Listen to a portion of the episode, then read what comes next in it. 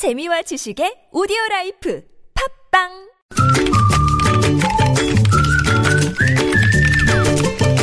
뉴스보다 재밌고 뉴스보다 뜨거운 무적의 댓글 시간입니다. 시사 칼럼니스트 이승원 씨 모셨습니다. 어서 오세요. 네, 안녕하세요. 자, 첫 소식은 뭐예요? 네, 오늘 재판이 열렸습니다. 이 차은택 전 창조경제 추진 단장에 대한 공판이 열렸었는데요. 예, 예. 여기 안종범 전 수석이 나와서 음. 증언을 했습니다. 네. 어, 내용은 이런 겁니다. 박근혜 전 대통령이 광고회사 포레카를 인수하려던 특정 업체에 대해서 상당히 문제 있는 회사다. 음흠. 이렇게 직접적으로 언급을 하면서 인수를 막으라고 지시했다는 증언이 나온 이게 건데요. 안종범 전 수석의 증언입니까? 그렇습니다. 예. 이 포레카라는 것은 포스코의 광고 계열사였는데요. 음. 아, 최순실 씨가 자신이 설- 설립한 회사가 이 포레카를 인수하기를 원했기 때문에 네. 한마디로 이 다른 회사가 가져가는 걸 막으려고 했던 그런 상황이었던 거죠. 네. 아, 그래서 이제 안 수석 얘기를 들어보니까 이렇습니다. 박 전 대통령이 이 어떤 특정 회사에 문제가 있고 음, 이것을 바로잡기 위해서 권오준 포스코 회장 등과 협의해서 조치를 강구하라고 강하게 이야기한 적이 있다라고. 진술했는데요. 예. 압권이 뭔지 아십니까? 뭔데요? 이 지시가요. 중국의 순방 중에 대통령이 해외 전화로 안종범 수석에게 전화를 했다고 합니다. 국제 전화로? 네, 전화를. 국제 전화인지 대포폰인지 모르겠습니다만. 근데 참 포레카를 인수하려던 이 업체의 그 시시콜콜한 내용을 또 어떻게 그 대통령께서 다 파악하고 있었을까요? 예, 이게 무슨 삼성과 현대 간의 M, M&A도 아니고 그러게요. 이렇게 작은 기업을. 네. 네. 자, 댓글 어떻게 달렸어요? 네, 그러니까 기사를 요약하면 최순실 씨가 시키면 대통령이 행동대장이 돼서 권력을 썼다는 얘기군요. 어떤 분은 대통령은 지난 4년 동안 기업들 뽑아먹는데 총력을 기울였다는 얘기군요. 이런 네. 반응이 가장 많았고요. 네. 도대체 대통령이 할 짓인지 동네 이장이 하는 짓인지 참 한심합니다. 뭐 위장님들 들으시면 기분 나쁠 기분. 나빠할 얘기긴 뭐 위장님들 하죠. 이런 일 안 해요. 네. 네. 어, 정정할까요? 네. 네. 아, 대통령이 자기 지인의 사기업 인수 문제로 미주알 고주알 시시콜콜 정책 수석을 다그치고 거기에 대해서 정책 수석도 아무 말도 하지 못하고 네. 이게 무슨 나라입니까? 복마전입니다. 정책 조정 수석이 아니라 인수합병 조정 수석으로 착각했나 보죠. 네.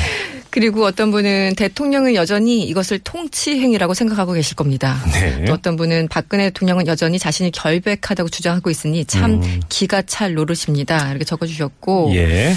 음. 마지막으로 어떤 분은 세월호 참사 때 이렇게 적극적으로 하셨더라면 얼마나 좋았을까요? 이런 음. 댓글도 눈에 띄었습니다. 그러게요. 네. 자, 다음 소식으로 넘어가죠. 이 사드 배치에 반발하는 중국 정부로부터 한국 기업들이 굉장히 곤욕을 겪고 있습니다. 네네. 심각한 보복을 당하고 있는데 아, 정부의 뒷북 대응이 상당히 비판을 받고 있습니다.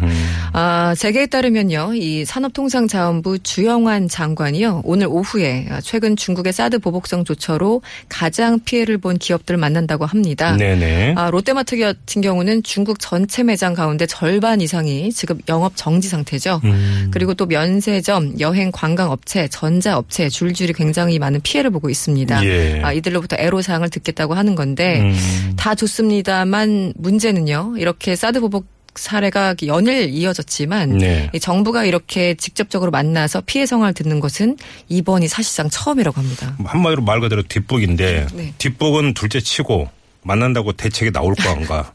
이것도 좀뭐 맞습니다. 댓글로 가죠. 예, 댓글에 그런 얘기들이 상당히 많았었는데요. 예. 일단 사드 배치 미국이 일은 저지르고 돈은 한국에서 나가는 건가요? 음. 우리나라는 역시 봉이군요. 어떤 부분은 아까 말씀하신 것처럼 기업으로부터 애로사항 들으면 뭐 합니까? 정부가 무슨 대책이 있었어야죠. 그런 그러니까요. 얘기. 네. 작년에 기억하시죠? 황교안 총리, 유일호 장관 어, 보복성 뭐 조치가 없을 거다 이렇게 장담하셨던 음, 분들입니다. 네. 네. 아, 우리나라가 사드를 쥐고 있다고 한들 북한 김정은이가 얌전히 있을까요? 네. 순진해도 우리 정부 너무 순진합니다. 어떤 분은 우리 세금으로 보존해주지 마세요. 보상하려면 이번에 사드 배치 결정한 공무원 개인 돈으로 보상하세요. 네. 이런 분. 아, 사드 문제 어, 대북 견제용 안보다 이런 말 끼워넣고 물타기 하려 들지 말아라.